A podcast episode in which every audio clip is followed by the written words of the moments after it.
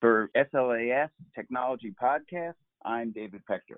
We have the pleasure of having Professor Claire Hur and Duck Ho Kim, both of Johns Hopkins University. Claire is with the Department of Mechanical Engineering and has a second appointment in the Department of Oncology. Uh, Professor Duck Ho Kim is with the Biomedical Engineering Department. Welcome to SLAS Technology Podcast we are going to be talking about a special collection, Engineering Innovations for Fundamental Biology and Translational Medicine.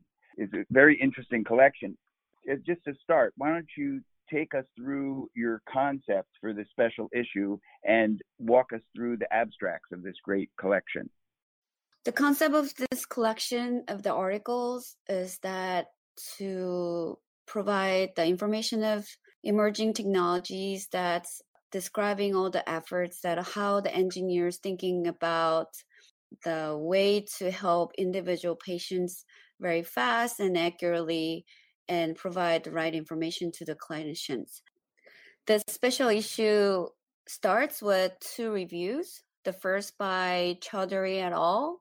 They talk about the importance of creating the patient specific and also physiologically relevant tumor model for hematological cancer patients because hematologic uh, cancer sometimes it's really hard to understand the effect of microenvironment factors or what type of therapeutic options are best for individual patients so they mm-hmm. gave us the outlook and the existing technology to address the challenge and then 2nd mm-hmm. review uh, discuss the exosome as a biomarker. The exosomes are small vesicles floating around patient's body, and it usually carries the information about disease.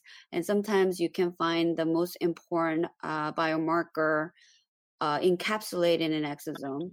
So the second review by Zhang at all. they talk about all the technology advancement, how to accurately understand this exosome and what kind of information are contained in this nanoscale size vesicle.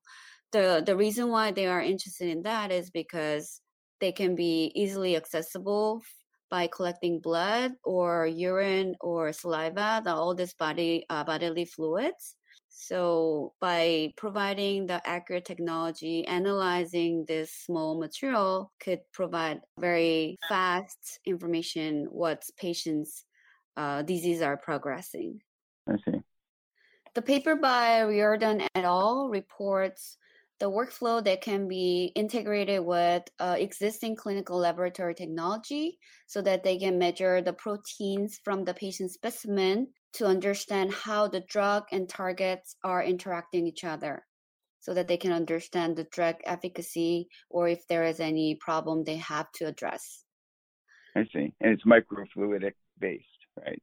It's a microfluidic based, but it's also can be integrated with existing uh, laboratory instruments. So that's their effort. I see. Okay, so it kind of leverages existing technology. It's interesting. Mm-hmm. Uh, the article by Fox et al. reports automated uh, multi-layer artificial skin fabrication methods so that they can create large uh, size of the skin equivalents from the patient collected specimen so that mm-hmm. they can rapidly address wound healing or other type of uh, artificial skin production. Mm. Interesting. it's amazing.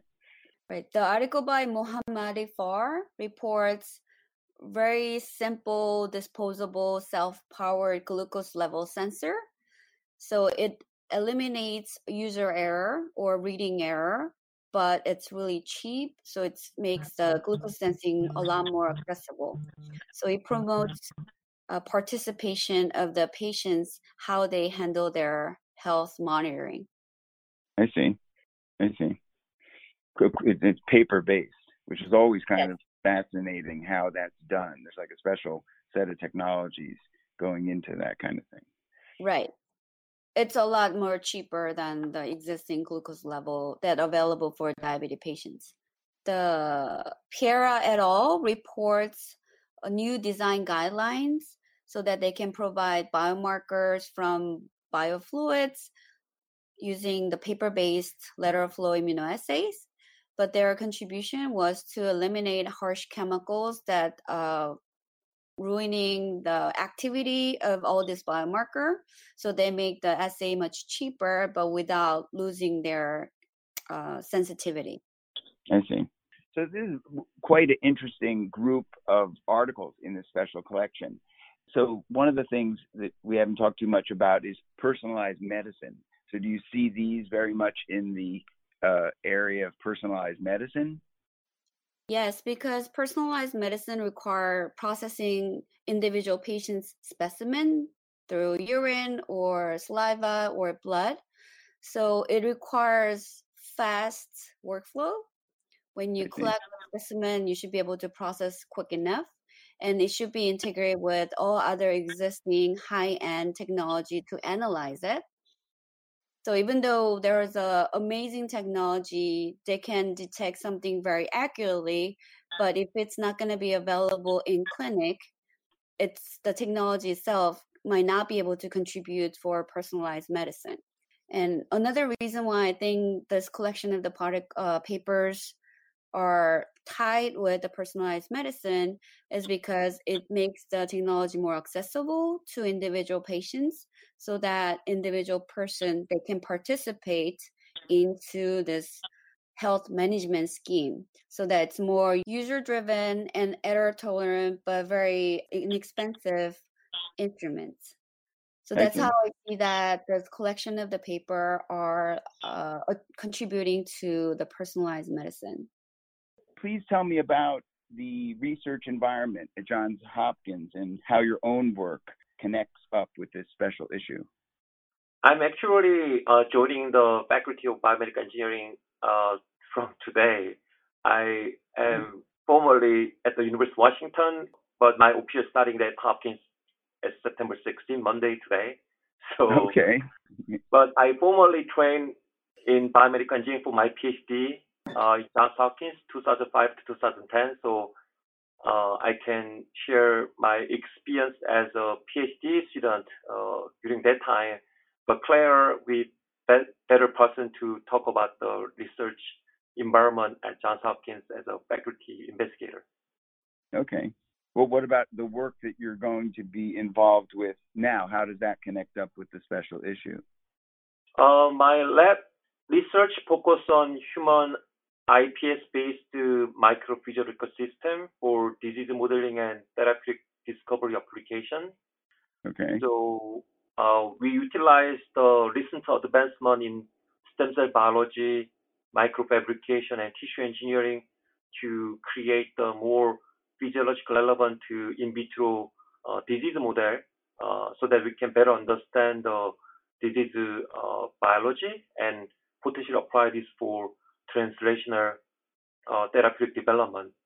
Uh, I cannot think of any better place than Johns Hopkins to perform these types of research based on excellent collaborative environment, you know, basic science and clinical department. Okay, nice. And this obviously is very much aligned with the work that's outlined in this special collection. Yes. And Claire, you're the more one with more tenure at Johns Hopkins more recently. How do you see it as a research environment? And also tell us a little bit about your own work.